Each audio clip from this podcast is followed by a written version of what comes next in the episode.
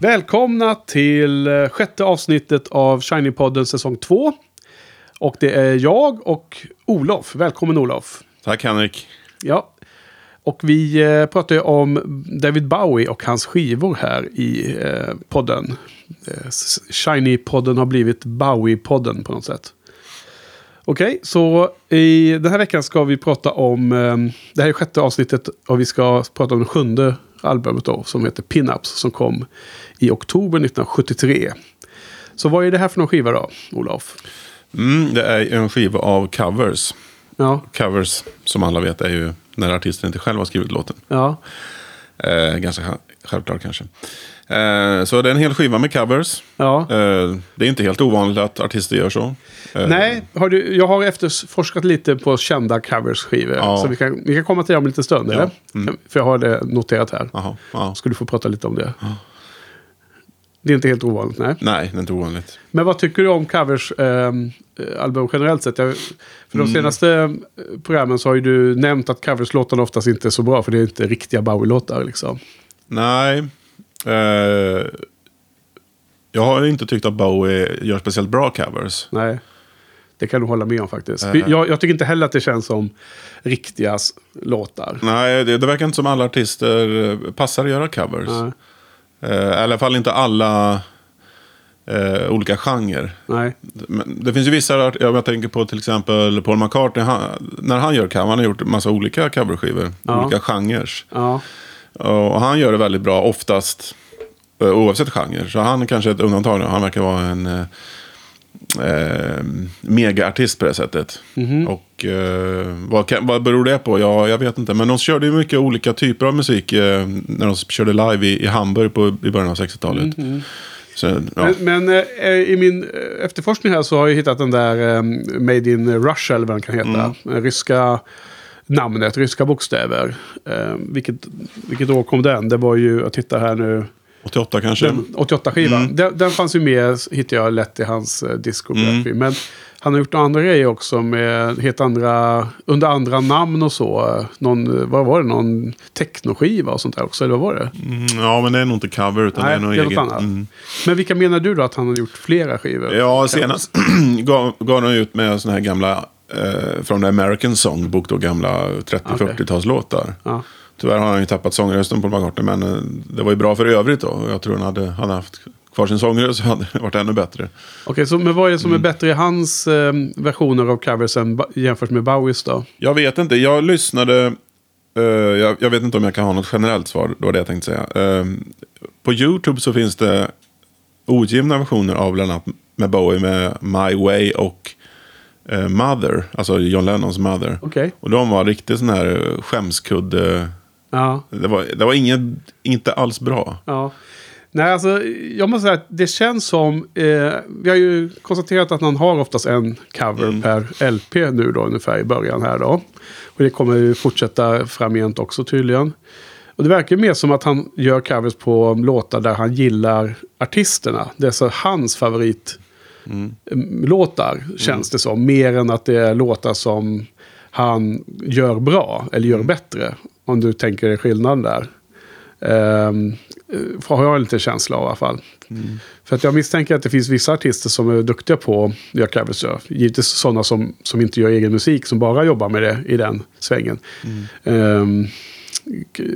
sådana som bara gör musik och skriver några andra, även om de är originalartister, kanske gör covers på ett bra sätt också, för de är vana med det. Jag vet inte.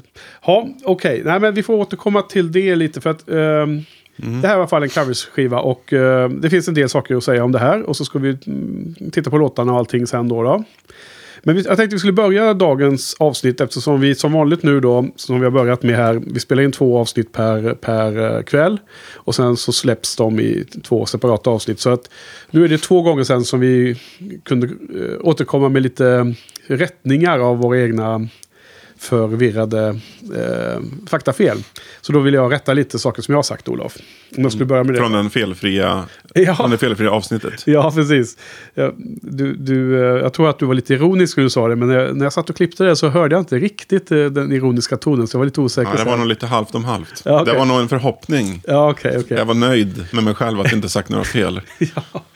Ja, det är så att jag tror att det var under Aladdin Sane-avsnittet från förra veckan då, båda de här grejerna. Och nu så står ju detta i show notes då, så jag ska tipsa om det. Så gå in på shiningpodden.se, klicka er fram till, ni kommer nog till andra säsongen om vi har lagt upp det rätt, och sen så går ni till rätt avsnitt. Och det ena var då med Bowies fru Angie, och vi måste ju reda ut det där en gång för alla, så vi har järnkoll på det. Han har alltså varit gift 2 gånger, Bowie, och första var ju då Angie, och de var gifta 1970 till 1980 i 10-11 år, hur man nu räknar det. Och hon heter ju Mary Angela Barnett och kallas för Angie. Och de fick ju sonen då, Duncan, som också kallas för Zoe i början, som du visste om, va? Och nu har jag inte skrivit upp i det här pappret var när han föddes, men det står i, jag tror det var i början på 70-talet där då. Det står i show notes. Sen då skilde han sig som sagt 1980 från Angie, och sen gifte han sig med modellen Iman 1992. Och de var ju gifta fram till hans död då, förra året, 2016. Eller hur? Ja, och där har han en dotter. Med. Ja, har fått en dotter. Hon föddes år 2000. Alexandria Sara Jones heter hon och kallas för Lexi. Kort för Alexandria, tror jag. Så det var hans så att säga officiella family history, om man säger så, på Wikipedia. Jag har kollat det här. Det är lite lustigt att han har hyfsat sådär vanliga namn på sina barn, även om han har haft lite roliga smeknamn där med Zoe och Lexi. Ja. Men det är inte så konstigt egentligen. Ja, men jag tycker kändisar i Sverige, de ska alltid ha, de ska heta Månstrål och allt vad de heter liksom. Så, ja. Ja, kanske ja. Jag vet inte. Precis, alltså, en annan sak som vi för övrigt då inte riktigt har pratat om så mycket ännu, det är ju hans persona som känd kontra hans privata jag. För det till exempel så här om att han spelade ju med att han var bisexuell, att han kom ut och skulle vara använde ju det nästan som en marknadsföringsgrej. Du vet, i början där det spekulerade sig om han var gay och sen bisexuell, och så har han ju det kan man också läsa om på Wikipedia, tror jag, någonstans där, att han liksom på senare år då, sent i karriären, sagt att det var det största misstaget han gjorde, för att det satte fokus på fel sak. Han ville liksom vara en musikartist. Han ville inte bli en person som såg som företrädare för en liksom rörelse, och att det kopplat med liksom rättigheter för alternativa livsstilar eller vad det nu kunde varit då som man ville liksom hänga på hans axlar då för att han var så att, och sen så tror jag att en ytterligare senare intervju så backade han från det också och sa väl att det var det var liksom allt var okej då, som gammal så här som man liksom inte bryr sig så mycket längre heller. Men i alla fall så det var det jag tänkte på, att han i publika har han varit risktagare och allt sånt där liksom, och har laborerat och lekt med sådana saker, sin persona och liksom, men som privat känns det som att han har varit väldigt laid back, åtminstone som äldre, och haft ett väldigt så här månat om sitt privatliv, och då kan man tänka sig att barnen och sånt ingår i den sfären mer, kanske inte behöver ha de här extremerna i den bubblan i sitt liv liksom. Ja, det är en spekulation. Sen då, den andra saken som jag sa fel var ju en superliten detalj, men Ugglas 50 skiva, den just den här framtiden och vår som är så bra. Den med Scandal Beauty, så trendigt och alla de här. Den är från 1980 såklart, inte 1982. Okay. Lite detalj. Ja, men ändå viktig. Ja, okej. Men i alla fall, åter då till den här skivan. För nu har vi diskuterat av det. Så det stod en ganska bra beskrivning om Pinups. Att det var så Bowie, han har ju spelat in favoritlåtar, brittiska favoritlåtar från 60-talet i en tidsperiod mellan 64 och 67 ungefär. Och det är hans favoritlåtar som han ville göra mer kända då. Och att han gör mer så här glamrock-versioner, tar de låtarna in i 70-talet. Står det beskrivet som är ganska bra. Har du fångat upp det att det var planer på att göra två covers? Det har jag fångat upp, ja, precis. Mm. Och att det andra då skulle vara han spelar in amerikanska låtar. Aha. För att göra dem kända i England. Åt andra hållet då. Okay. För att först var ju Pinups tänkt att bara släppas i USA tydligen. För att sälja in de brittiska låtarna då. Så den andra skivan skulle heta Bowing Out. Mm. Och blev det ju inte. Det blev ingen sån skiva då som vi vet. Men däremot så stod det då att några av de låtarna kom då på skivor på 2000-talet. Mm. Heathen på 2002 och Reality har ju covers som enligt den här artikeln då på Wikipedia skulle ha varit upp. Ja, men det läste jag också. Mm.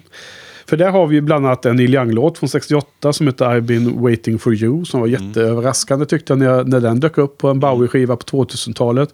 Men det skulle kanske då kunna vara en av de här låtarna som var kvar då från den här ogenomförda andra covers-skivan. Det var en George Harrison-låt också. Precis. Try Some, Buy Some. Just det. Som George skrev åt Ronnie Spector. Åter ett... Ronnie Spector är väl... Har det med Phil Spector upp nu?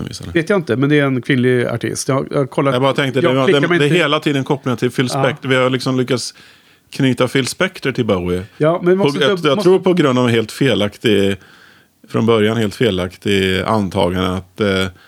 var det Hunky Dory som skulle låta som George Harrisons All Things Must Pass? Ja, jag vet det inte. Stod ju det på... Ja, okej, men jag tycker inte alls... Nej, men det var ju något som jag bollade upp för att jag läste på Wikipedia eller något sånt där. Men det är så att det har liksom rullat på bara. Vi får dubbelkolla om den artisten har släktskap med honom. Mm. En annan låt som är med på någon av de här reality tror jag, det är den här Pablo Picasso. Ja. Det är från någon sån här proto-punk-band från USA som heter The Modern Lovers. Mm. Och sen har vi den här lustiga I took a trip on a Gemini Spaceship. Mm. Som då är alltså från Norman Carl Odom. Mm-hmm. Kommer du ihåg vem det var? Det var ju han som gick under artistnamnet Legendary Stardust Cowboy. Aha. Den där helt urflippade amerikanska poeten som han var som gillade och tog Stardust i Ziggy's efternamn. Så han har ju fångat upp någon låt från den artisten också där då. Så det kom ju på senare då. Ja. Mm, intressant. Okej. Men vad kan vi säga mer då? Ja. En annan, vad har du? Säg något du. Det är lite förvånande. Det är en del kända artister, men att det är ingenting från Rolling Stones eller från Beatles då. Men det kanske var det att han ville ha lite mer okända låtar. Det verkar nästan som du sa det. Ville att låtarna skulle bli kända. Ja. Eller? Det är inga sådana här superkända låtar, va? Eller liksom, det är inga hits direkt, va? Nej, det är ju några låtar av The Who där. De var väl kända. Ja, I Can't Explain up from The Who, med The Who. Ja, och så är det en till där. Anywhere. Mm. Men så jag vet inte riktigt varför. Det känns ju inte som att det är de allra bästa låtarna man kan hitta från 60-talet på något sätt. Utan det måste ju ha personliga connections. Det lustiga är ju att skivan nådde ju första platsen i England i alla fall. Ja. Och topp 23 var den i USA som bäst. Men att den då nådde första platsen när Ziggy Stardust inte gjorde det är ju lite... Det blir ju liksom ironiskt till slut att Ziggy Stardust-skivan blir så bra så att det, massor med efterföljande skivor här nu också blir per automatik kommer till första platsen. Men det är väl kanske samma problem som men att Ziggy kanske sålde väldigt mycket, men sålde mycket under lång tid, för det tog tid för den att bli berömd. Sen då så säljer de efterföljande skivorna väldigt mycket, men kanske ligger i toppen väldigt få veckor då. För att alla köper dem samtidigt liksom. Ja, just det. Så det är ungefär samma band som han körde i på Aladdin Sane och Ziggy. Med en skillnad. Ja, det är en ny trummis. Ja. Ainsley Dunbar. Var det bara med på en skiva eller? Vet du det? Är han med på nästa? Ja, jag tror han är med på nästa också. Ja, för på Diamond Dogs som vi ska avsnittet vi ska prata om senare ikväll och som kommer ut nästa vecka i podden är ju då är det ju helt nytt band. Mm. Så det kanske är ett trummisen kvar och det kanske är något skifte som sker där. Okej, ja. Just det. Ja, men kända vad heter det, covers skivor då. Det släpptes ju Brian Ferry. Mm. Från Roxy Music. Ja, precis. Mm.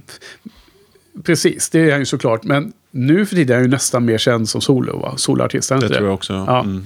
Han är ju liksom välkänd på egna meriter. Mm. Han släppte ju samma månad som Bowies Pinups släppte han ju These Foolish Things. Som jag tror är en ganska känd coverskiva då. Och sen har vi ju då McCartneys den här från 88 som vi nämnde den här någonting. Vad står det här för? Back in the USSR eller vad heter skivan på engelska? Ja. Är det liksom rockabilly-låtar eller vad kör han där? Ja, just det. Det kan man säga. 50-talslåtar. Ja, för Lennon har ju också en rock'n'roll från 75. Som jag kommer ihåg att jag hade på vinyl när jag var det är också 50-talslåt. Ja, svindålig. Alltså, han gör dem säkert bra, men det är helt ointressant musik tycker jag. Det är inte musikstilen man är ute efter. Nej. Sen har vi ju då, vi har redan nämnt i podden tidigare avsnitt att Simple Minds har gjort en coverskiva på 2000-talet, så vi kan bara åternämna det igen. Metallica har ju den här Garage Inc. från 98, den är säkert väldigt känd. Och sen på sådana artister som jag lyssnar lite mer på, det är ju Fish, sångaren i Marillion som inte du gillar, och som splittrades 87. Fish tog sig då vidare i en solokarriär och släppte, tror jag, tredje soloalbumet som ett rent coversalbum som heter Songs from the Mirror från 93. Och där kör han ju nämligen 5 Years. Mm. Jag tror jag nämnde det kanske när vi pratade om Ziggy. Och han gör en ganska okej version av 5 Years. Vilket är lite lustigt val av Bowie-låt om man nu ska ta en. Mm. Han gör också en tidig Pink Floyd för övrigt. Så att han är och fiskar ungefär samma vatten i tidseran här, tidigt 70-tal. Jag tänkte den Brian Ferry, är det på den skivan han gör en cover av John Lennons Jealous Guy? Jag tror att den är den kändaste låten därifrån. Ja. Utan att dubbelkollat här nu i... Den låten var ju ganska ny då. Ja. Eller 2 år gammal var den kom ut 71. Ja. Mm. Ja, det är nästan så att Brian Ferrys version är mer känd än Lennons ju. Mm, så kan det skulle jag nästan säga idag. Ja. Vilket är lustigt. Och sen den sista, det finns ju oändligt många coverskivor så att det finns det är inga ambitioner på att täcka in allt. Men nu har jag försökt kolla efter dem med de artister som vi du eller jag känner till väl då. Men det sista jag skulle nämna var i alla fall såklart Johnny Cash, han har ju massor med egna skivor med originallåtar eller skrivna åt honom och så, men sen har han ju de här American Recordings som han gjorde på 90-talet och fram till sin död då, där även släpps något efter han dog då. Mm. John Cash är ju svinbra tycker jag. Mm. Jag har nästan aldrig lyssnat på honom. Den delen av countryn och lite mer outlaw country rock mer än det här liksom bluegrass förstås. Mm. Är ju jättebra tycker jag. Och det är ju Johnny Cash, Willie Nelson, Neil Young gör ju en del sånt. Chris Christopherson, Waylon Jennings, lite sådana artister. Det kanske kommer med åldern, men jag tycker det är otroligt bra. Alltså. Mm. Lyssna mer och mer på det, den typen av. Och det gör i alla fall, Johnny Cash gör ju då ett antal kända låtar. Han gör ju till och med, alltså helt moderna låtar. Han gör ju, en Soundgarden-låt, Rusty Cage, och han gör ju någon låt från U2, han kör ju One där va, och så vidare och så vidare. Han gör ju dem otroligt bra. För tala om att vissa artister gör låtarna bra eller inte som cover. Mm. Han gör ju om dem totalt så de blir liksom countryversioner av dem och så sjunger han ju så fantastiskt så att det liksom kan inte bli dåligt. Ja, okej. Så det var lite uppsnack då. Ja. Då kommer vi in. Du hade... Hur var dina förväntningar nu igen på att lyssna på den här skivan? Det var låga då. Fast du var nyfiken. Ja, jag var nyfiken. Det? Alltså, det var ju då att... såg möjligheten att få lyssna på den här skivan flera gånger, för jag var liksom tvungen att göra det då. Ja. Som jag såg möjligheten. Ja, som möjligheten här i tvånget att säga. Ja. Eftersom jag aldrig lyssnat på den här något sätt. Nej, aldrig egentligen. Så att ja, det var kul. Men och vissa låtar är helt okej. Det är absolut inga dåliga låtar, många av dem. Så det är inte så att man sitter och lider när man lyssnar på det. Så att, jag vet inte om vi ska gå igenom låt för låt. Vi ska eller göra det. Hur vi ska göra. Absolut. Mm. Vi kan ju skiffla över dem lite snabbt kanske. Mm. Men jag bara tänkte ett allmänt så här, känsla för hur det har varit att lyssna på dem. Hur många gånger har du lyssnat igenom då? Det är rätt som jag tror jag har lyssnat 3-4 gånger i alla fall. Okay. Okay. Jag hade en fråga här, för jag lyssnade på datorn och jag har inte riktigt koll på exakt var skivan och så kommer ifrån, men alltså om det är från CD ursprungligen. Många låtarna går ju, frågan är alltså att många låtar går ju in i varandra. Det är ingen mellanrum mellan dem. Jag undrar, är det så på vinylen och CD:n också, eller är det bara en effekt av hur jag har lyssnat på det i datorn? Jag tror inte att de går in i varandra. Gör de inte det? Nej. Jag hade för de minns av att de gjorde det nämligen, men det var intressant att jag veta. Har inte upptäckt det. Jag har ju en rippad version bara rakt upp och ner. Från CD in i iTunes och sen överförd till mobilen. Och sen har jag lyssnat på det på, ja, när man har varit på jobbet och så här, eller på väg till jobbet eller något annat. Det känns inte som att jag tänkte på det så i alla fall. Mm. Men det skulle du dubbelkollat innan, det får vi lyssna sen då. Nej, jag tyckte att den var olidligt dålig skivan. Ja. Jag var ju nyfiken just för att jag visste att jag inte hade hört den speciellt många gånger, och då var det ju kul att se vad det här var för något igen.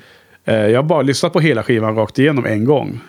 Jag tyckte så jäkla dåligt så att... Men du har ju en Pink Floyd-låt där. See Emily Play. Jag lyssnar på de låtarna som är okej, så att säga. Lite mer och så. Och sen har jag också i mitt musikbibliotek på telefonen Raiko-versionen med 2 extra låtar som är intressanta faktiskt. De måste vi också prata lite om. Har du också hört på dem?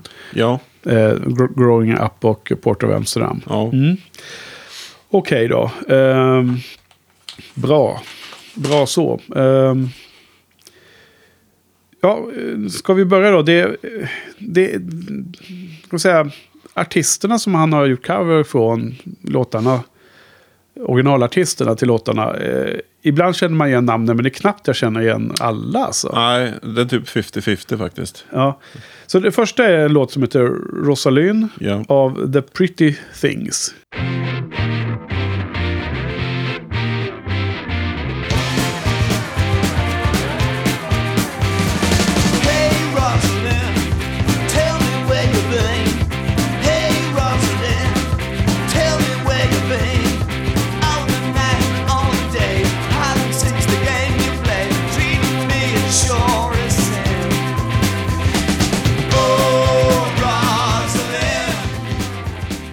De känner man igen. Ja, fast i alla fall namnet. Ja, precis. Man har aldrig hört dem. Men det finns ju till och med en Bowie-låt som heter Oh, You Pretty Things. Ja. Som handlar om det bandet. Alltså, det är okej. Och det bevisar ju ännu mer att det är hans favoriter. Ja, så det var inte så konstigt. Så det är ju då en låt som jag tycker är en 1 av 5-låt.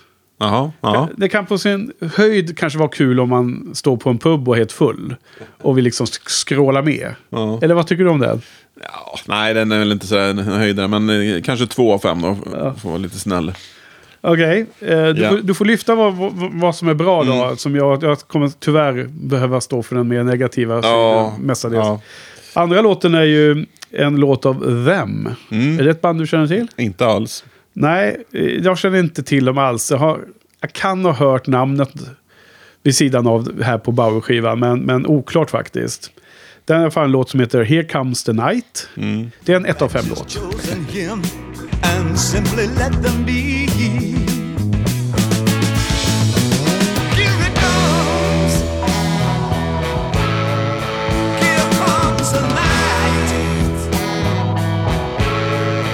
Here comes the night.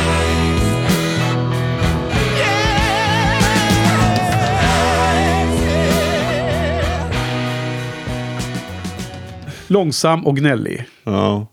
Vad tycker du om den då? Nej, det är ingen höjdare. Nej, okej. Okay. Du drar ner dig i skiten här. Du verkar tappa i entusiasmen. Ja.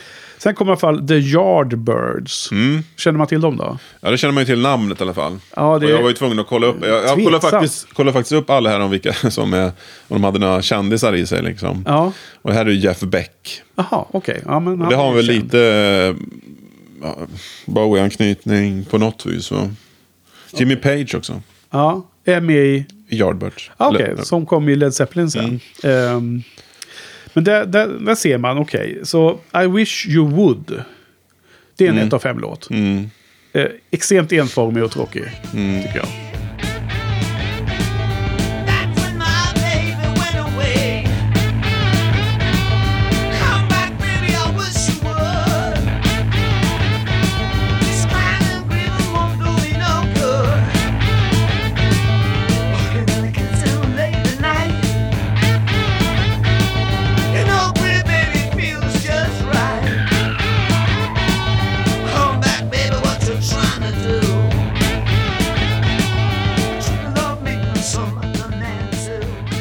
Eller?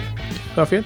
Nej, du har nog rätt. Alltså, den första låten som är någonting att ha här nästan, det tycker jag är ju nästa låt. Ja, fjärde låt. Ja. Vilken är det då? See Emily Play av din favoritartist Pink Floyd. Ja, eller rättare sagt Syds Pink Floyd. Ja, just det. Väldigt, Bowie var ju bemödat sig att skriva att det är Syd Barretts Pink Floyd. Det säga, så han var ju bara med på första LP. Mm.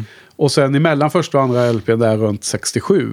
tidigt 68 så blev han ju kickad ur bandet eftersom han var så förstörd av tunga droger. Han var helt borta. Ja.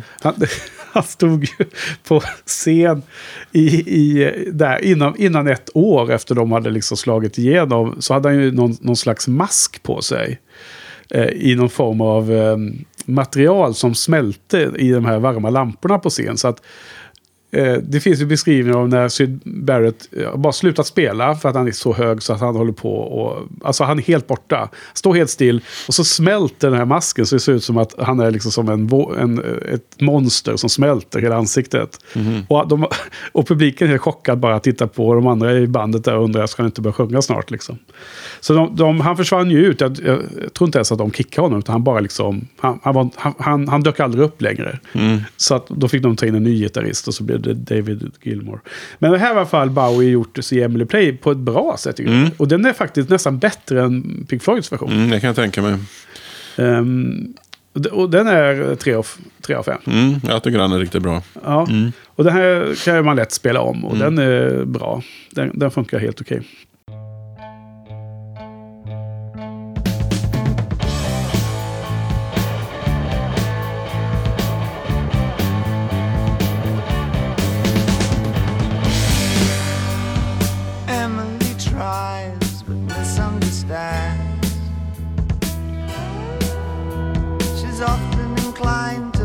Somebody's dream still tomorrow.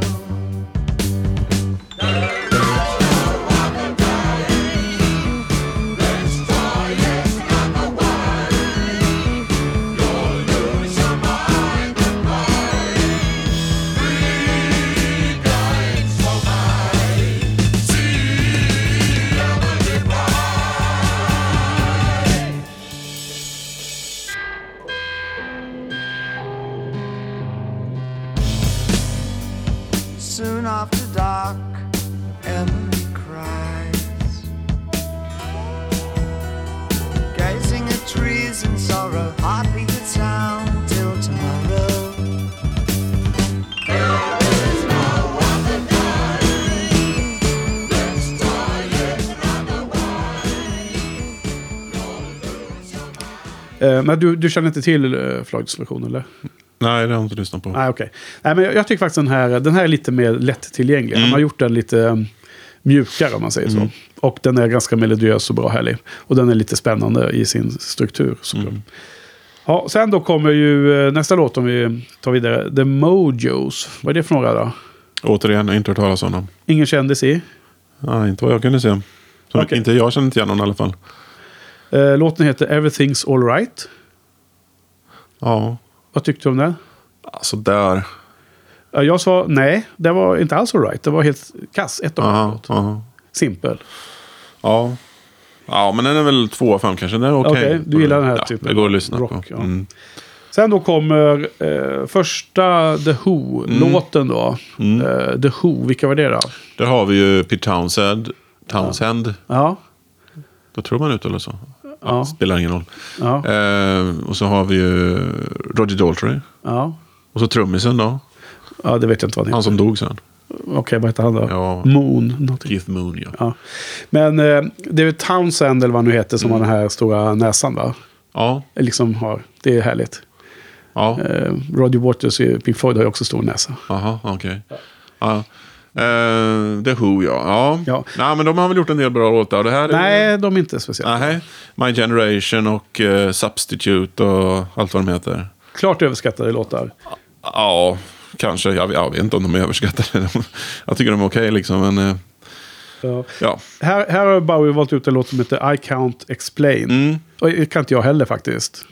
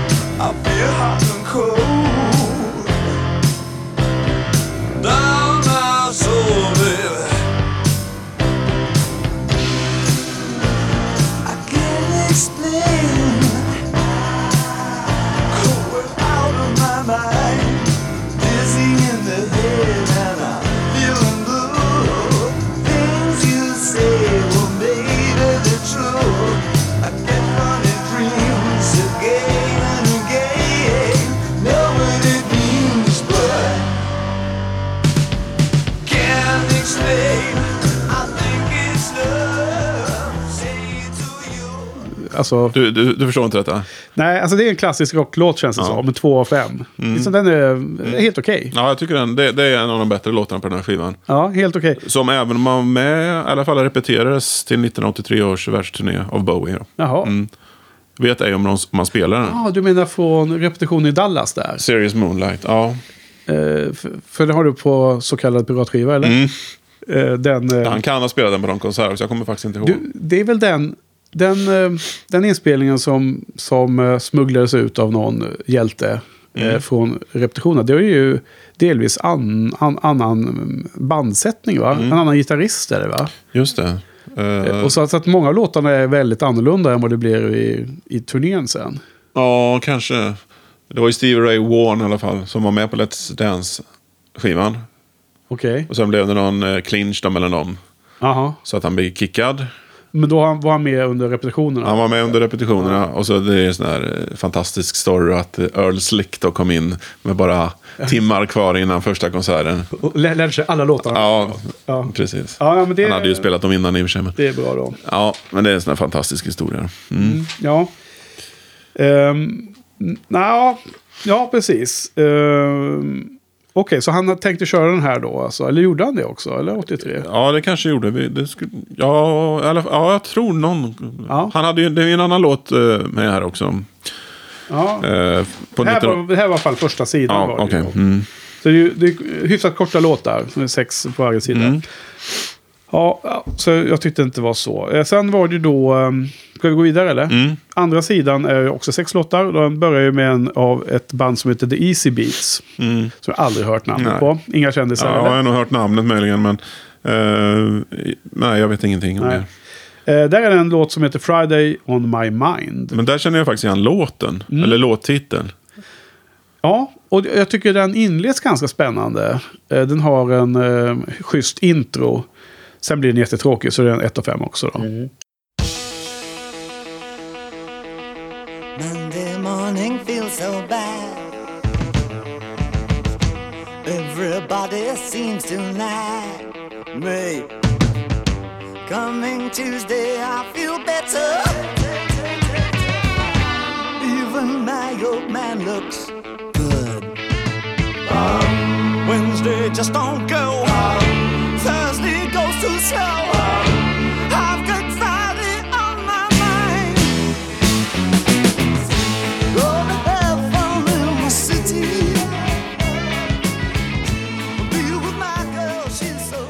Vad tycker du om den då? Ja, den är väl i mellanskiktet här. Om man delar upp skivan i tre grupper, låtar, bra låtar, okej-låtar och ja, sämre låtar, så är den här i okej-låtskategorin om, tycker jag. Ja. Mm. Ja, jag tyckte inte heller att den var nej. Däremot andra låten på andra sidan, Sorrow av The Mercies. Jag känner inte till bandet, men låten tycker jag är jättebra. Det var en favorit. Mm. Och den var, på något sätt hörde jag den innan jag hade skivan. Den måste ha varit med på något annat. Ja, den var med på någon singel tror jag. Och det var en singel. Men hade man inte de där Best of Bowie 74, 79 och de här, eller vad de hette? Att någon av dem kunde ha varit med. Det var det nog, för att det här är en singel från den här skivan faktiskt. Ja, det var i alla fall en jättebra låt tyckte jag. Och som jag var stört förtjust i när jag var yngre. Så det här är 4 av 5 för mig. Du hörde den antagligen också i Göteborg 1983, för han spelade den nämligen då. Ja, det kan vara där det har fångats upp då, att den blev liksom aktuell runt den. Den var inte med på Rare va? Från 83, den extra skivan. Det borde den inte ha varit. Nej. Precis. Och Sorrow hade väl Port of Amsterdam från B-stilen förut också. Som också är en jättebra låt. Vi kommer till det. Ja. För sen har vi då The Pretty Things. Igen, precis. Don't Bring Me Down. Och den är ju då... Vad tyckte du om den? Inte speciellt någonting sådär. Alltså den är ju absurt dålig. Jaha. Mm. Det här är liksom 1- av 5. Och sen är det Yardbirds igen tror jag också. Andra va? Shape of Things. Ja. Och den tyckte jag var så dålig att den nästan påminner mig ganska mycket om Bowies första skiva, den här eran runt 67, när den passat in där. Väldigt barnslig, just den här låten var väl barnslig ton då. Shapes of things before my eyes, just teach me to despise, will time make man more wise? Here within my lonely brain, my eyes just hurt my brain, but will it seem the same?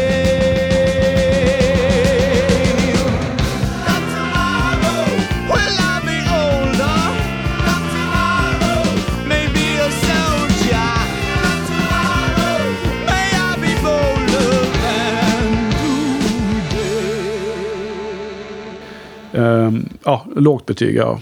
Jag kan inte säga samma igen. Sen kommer andra låten av The Who på femte spåret. Anyway, Anyhow, Anywhere. Och jag är ingen stort fan av The Who, så jag vet inte om det gav mig jättemycket, men den är väl ganska känd låten också, va? Är det inte det? Ja, det tror jag. Och sen då har vi då sista låten på original-LPn då, The Kinks. Och de är ju kända i alla fall. Jag vet inte vad de kända personerna heter. Kinks. Ray Davies är väl den kändaste. Okej. Ja, men det är i alla fall ett namn som jag känner väl till. Och Where Have All The Good Times Gone, som jag då... Ja, men den är bra. Den är ganska bra faktiskt. Den är helt klar. Och det är sköna gitarrer och det påminner lite om Aladdin Sane-stuket på låten har jag skrivit här. Jag vet inte om du fångade sådana vibbar. Nej, jag tänkte inte på det, men... Nej.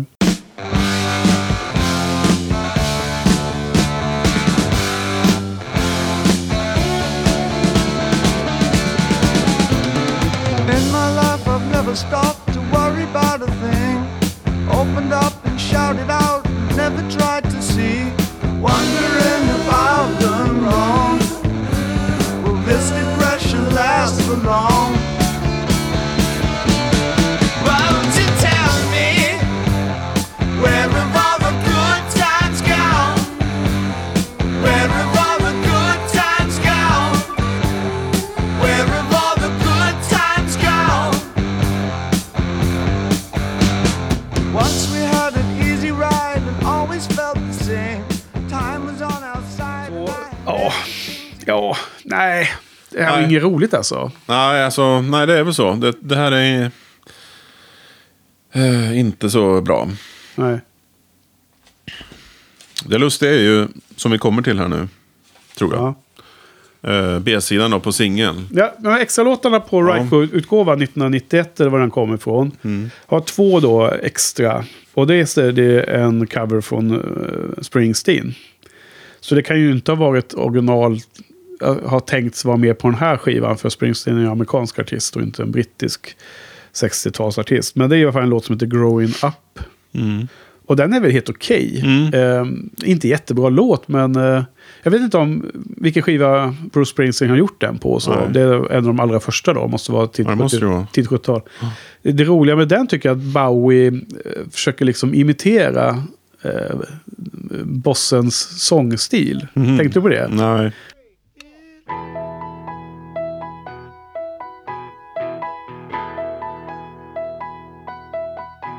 Well, I stood stone like at midnight, suspended in my masquerade. I combed my hair till it was just right, and commanded the night brigade. I was open to pain, and crossed by the rain, and I walked on a crooked perch. I stumbled all alone through a far-out zone, came out with my soul untouched. I hid in the cloud and ran from the crowd, when they said sit down I stood up. Och sen, Ronnie Wood spelar gitarr. Från Rolling Stones. Ja, det hade jag också skrivit upp där. För den, han pratade vi om tidigare. Och alltså Ronnie Wood var ju inte med i Rolling Stones här vid den här tidpunkten, så att, men ändå. Han hade fått sparken eller något sånt där? Eller? Nej. Han kom ju inte med i Rolling Stones för året efter, tror jag. Ja, det var så. Eller, det var till hållet. Ja, det var ju Mick Taylor som var just vid den här tidpunkten gitarrist. Ja. I och varför fick inte han vara med det sen då? Mick Taylor? Nej, jag tror han sa upp sig själv, tror jag. Ja, han var för dålig. Ja, men... Jag vet inte. Att få massor med pengar, det verkar dåligt. Jag kan ta jobb som typ rörmokare istället, eller vad gjorde han? Eller han blev lärare, eller vad blev han? Lärare, ja. Okej. Men sen då sist, andra extra låten på den här utgåvan då, det är ju den här Jacques Brel, Port of Amsterdam, tillika B-sida på singeln Sorrow. Då den är ju väldigt bra. Otroligt bra. Otroligt bra låt. Som man har spelat live många gånger sedan också. Jaha, många gånger. Nej, nu blandar jag ihop det faktiskt. Oj då. Ja. Jag tänkte på Moon of Alabama. Ja, just det. Ja, det är en annan låt. Ja, det är en helt annan låt. Ja. Så jag får ta tillbaka det. Ja. Jag vet inte om man har spelat den här Port of Amsterdam, men någon gång har han väl gjort det, va? Säkerligen. Ja. Det känns som en låt han skulle ha gjort i någon radioshow på BBC mer än live på en stor... stadiumarena. Det är ju en intim låt, det är ju en trubadurlåt mer ju. Eller hur? Alltså den är ju så himla bra, och texten om den här försupna nedgångna fattige sjömannen som sitter och dricker vin och äter fiskhuvud och fisksvansar, eller vet du det? Fiskdelar. Fiskrens får man en känsla av att han äter. Ja. Och han har, den är så himla bra, så den måste vi spela lite av för publiken. Det är ju jag ska sitta här och rabbla betyg hela tiden per låt, så det är ju en 5 av 5 låt för mig nästan. För den är väldigt bra. Den är så speciell och den är så unik, och den var ju med då på Rare, den skivan 83 som man köpte väldigt tidigt i ens Bowie-samling. Så den har jag alltid älskat, den låten. Det är säkert så att Bowie, han hade nog önskat att han hade skrivit den här låten själv, skulle jag tro. Ja, säkerligen. Och många av de andra låtarna har jag ingen relation till originalversionerna, så jag kan inte bedöma om Bowie har höjt dem eller inte. Han hade ju faktiskt höjt See Emily Play, tror jag, i låten. Men den här gör han ju så otroligt bra, så det känns som att det är hans originallåt liksom. Vi måste kanske lyssna in oss på Jacques Brels version, om han nu sjunger den själv, det vet jag inte ens. Nej. Men den är i alla fall jättebra, så den lär vi ju få spela. Så det var alla låtarna här ju. Och den spelades in i juli-augusti 1973 i Frankrike. Jaha. Okej, ja. Det var lite kul. Och är det då precis efter Ziggy-turnén då, någonstans där, eller? Så det måste betyda att den här trummisen där och Woody Woodmans slutade tämligen omedelbart där efter turnén. Han hade trummat sin sista bit där någon gång. Ja. Eller? Så det var inte, jag har ingen koll på varför han slutade. Nej. Det var artistic differences eller vad det brukar heta. Ja, precis. Ja. Sen släpptes den i oktober 1973. Och som du sa, position 1 på listan. I England i alla fall. Mm. Ken Scott har producerat. Wow. Återigen. Det är denna man. Ja. Om och om igen.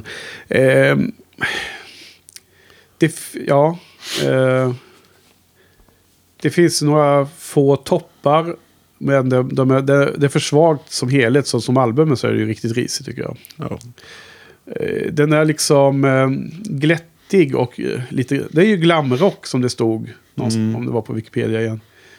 Det stämmer ju, men den liksom... Jag tycker att många av de här Bowies bästa skivor, som många andra artister som jag lyssnar på, är ju, har en melankoli i sin grundton, medan den här jag känner inte det i den här Pinups-skivan på samma sätt. Och det är kanske något man saknar då. Den här Port of Amsterdam är ju otroligt sorglig låt, och där är det ju verkligen inte klackarna i taket, så där är man ju hemma igen i melankolin liksom. Mm. Jag menar, som, för att försökte återge lite kort den handlingen där han satt där och drack och åt fiskrens, så är det han sjöng om är ju den här Unfaithful Love som sången handlar om hans hjärtesorg. Som är liksom, och bilderna man får det, jag tänker mig alltid Gollum där från Sagan om ringen-filmerna, du vet. Okay. Ja, han som... Det är väl en sån här man brukar säga stop-gap-skiva. Ja, men ges ut för att brist på annat, så att säga. Okej. Det är ungefär som att han hade inte klart material till någon ny skiva. Ja. Så det fick bli en coverskiva. Ja, det kanske var det. Jag menar, det är lite så här mysko, för han släppte ju en annan skiva tidigare 73 då. Vi har redan pratat om Aladdin Sane på våren här någon gång, april eller vad då. Och sen så kommer man med en skiva nästa år då, 74 då, nästa avsnitt, Diamond Dogs. Så att det känns ju som att lite lustigt att det krävs en skiva till på hösten. Men det kanske är någon management som tycker att nu är liksom Ziggy-eran har liksom genererat så mycket attention runt honom som artist, så att komma ut med en skiva nu på hösten är liksom bra business. Mm. Och såklart, går man upp på första platsen i Englands försäljningen, så har man tjänat en del pengar, antar jag. Och så. Det framgår ju lite på Wikipedia med som att det var ett projekt som Bowie drev och ville göra, och att han skulle ha de här två skivorna och så. Men man vet ju aldrig riktigt vad som är efterhandskonstruktioner eller inte. Mm. Ja, nej, jag tycker inte att det finns så jättemycket egentligen att säga om mer om den här, förutom att jag gillar inte covers i dess grundkoncept. Speciellt då artister som kör egna låtar, att sen då göra en coverskiva tycker jag känns helt meningslöst. Och sen tyckte jag inte låtarna var speciellt givande. Jag har mina tre favoriter, och de kan man ju lätt spela. Mm. Men då kan man nästan slänga in som extra på någon annan album för att slippa de här tråkiga låtarna. Kanske är så att det bästa med den här skivan är dess omslag. Ja, det måste ju vara bra. Omslaget är ju fantastiskt. Ja, det är ju då med Twiggy, va? Mm. Och han är ju Ziggy framförallt. Och det är han också, ja. Ziggy och Twiggy. Ja. Twiggy-modell. Ja. Och fotat i Frankrike stod det också. Ja. Så, och du sa att de spelade in skivan i Frankrike, så det är konsistent. Det verkar inte som orsaken till fotot var skivomslaget, alltså att de tog fotot, utan det blev... Jag läste att hon var där för att fota något riktigt uppdrag för något jobb alltså. Och sen så hade Bowie kommit dit och övertalat om att han skulle få använda fotorna från den session till sin skiva istället för till den tidning eller vad det var hon nu, eller klädmärke eller vad det var hon fotade för. Ja, jag har inte exakt detaljerna i huvudet nu. Det är bara det som jag kommer ihåg att jag läste det. Mm. Man läser ju, försöker läsa på lite om de här skivorna, men det är en del fastnar, en del går ut igen. Ja, jag tycker att det är ikoniskt. Tycker du det? Skivomslag som man känner igen. Som man kände till långt innan man fastnade för Bowie. Det var samma sak som Aladdin Sane. Ja, man kommer ihåg det från barndomen, och det är samma sak med den här. Jaha, så har jag inte alls erfarenheten av det här. Men ganska lika omslag tycker jag mellan de här två. Det liksom... Ja, nu har vi inte det framför oss här. Vi måste plocka fram skivorna till nästa inspelning, Olof. Men kan uppmana lyssnarna att gå in på show notes nu då på shinypodden.se och kolla på bilden. Lägger upp omslaget varje gång. Och förra veckan så la vi också upp bild på hon, den här tjejen som vi pratade om, Serinda Fox hon heter. Mm. Som han sjunger om på Aladdin Sane. Jag tyckte omslaget var... Jag har inte den starka nostalgikänslan runt om faktiskt på det sättet. Mm. Men jag tror också att jag alltid har tyckt att skivan varit lite konstig och inte så bra. Så att, vad ger du, om vi kommer till bottom line då, vad ger du skivan som helhet, liksom som sammanslagning, som album? Precis. LP, vad ger du för betyg på från dig? Ska vi säga, det är tre okej låtar och så den här B-sidan är väldigt bra då, eller tre väldigt bra låtar, inte okej, utan tre väldigt bra låtar, och sen Port of Amsterdam är den fjärde då. Så att det får bli men då det är ju covers då, så att det blir bara 2 av 10. Ja. Mm. Ja, jag sätter också 2 av 10. Det är en skiva som jag liksom typ kanske aldrig mer kommer lyssna på hela mitt liv. Det känns som att när man har lyssnat på den här 4 gånger, det är ungefär mer än vad typ varenda annan människa på hela jorden lyssnar på den här skivan, tror jag. Ja, ja. Inte riktigt kanske, men det finns ingen anledning att lyssna på den här skivan mer i hela sitt liv. Typ. Nej, jag tror inte jag kommer lyssna på den här mer. Inte hela i alla fall. Nej, inte hela. Men visst, vi kan plocka ut See Emily Play, I Can't Explain, Sorrow och Port of Amsterdam. Ja. Precis, och de kommer, de här 3 favoriterna som jag har, som är 3 av de 4, de kommer jag lyssna på mer, och de kommer kunna vara med på så här spellistor, best of eller vad som helst. Vi får kanske lägga upp någon sån här best of-lista som vi gör i slutet av poddäventyret på Spotify, tänkte jag också vi skulle göra någon gång. Då kan de vara med, men jag kommer aldrig lyssna på albumet rakt upp och ner, och samtidigt så är det ju 1 av 10 kan den inte få, just med tanke på de här bra låtarna då. Mm. Men som helhet då så blir de ju totalt överdominerade av de här trista. Mm. Så 2 av 10 var samma hos mig faktiskt. Mm. Okej då. Nej, men vad bra. Men då har vi avhandlat den skivan. Det var ju... jag var tvungen att göra det. Ja, precis. Vi var ju tvungna. Ja. Den där bara fanns här, och vi får be om ursäkt då till lyssnarna att det var inte bättre än så här den här veckan.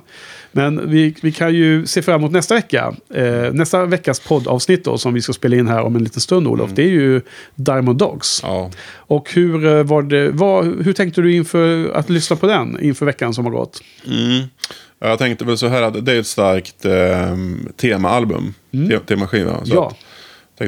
Då tänkte jag, här har man lite, man måste göra sin hemläxa lite här och kolla upp bakgrunden till låtarna och så. Ja, har du gjort det då? Absolut, självklart. Ja, ja.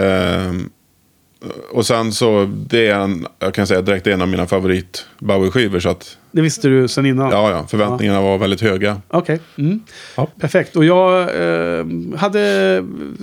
var nyfiken, som jag kommer att vara på alla skivor under hela poddningen, så det behöver jag inte säga varje gång, men jag kom inte ihåg den som en jättestark favorit, utan det fanns andra skivor runt på 70-talet framförallt då, hans starkaste decennium, som var större favoriter. Så att jag gick in med ganska så här spänd förväntan för att se, kommer skivan växa, eller kommer den ligga på samma nivå, eller kommer den ha tappat liksom, över tidens tand där då. Och jag har inte hört på den här skivan på ganska länge sedan, visar det sig, när jag nu lyssnar på den igen liksom. Så det var liksom en kul återbesök.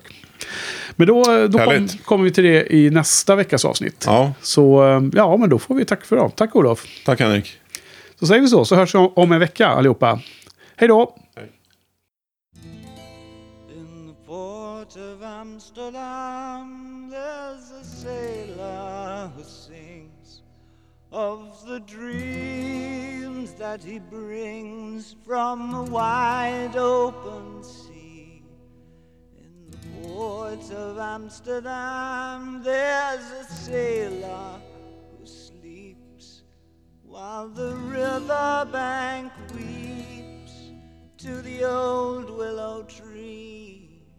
In the port of Amsterdam, there's a sailor who dies, full of beer, full of cries, in a drunken town fight. In the port of Amsterdam, there's a sailor who's born on a hot muggy morn by the dawn's early light.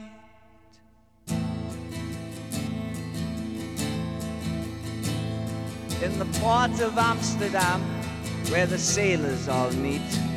There's a sailor who eats only fish heads and tails, and he'd show you his teeth that have rotted too soon, that can haul up the sails, that can swallow the moon. And he yells to the cook with his arms open wide, "Hey, bring me more fish, throw it down by my side." And he wants so to belch, but he's too full to try, so he stands up and laughs, and he zips up his fly.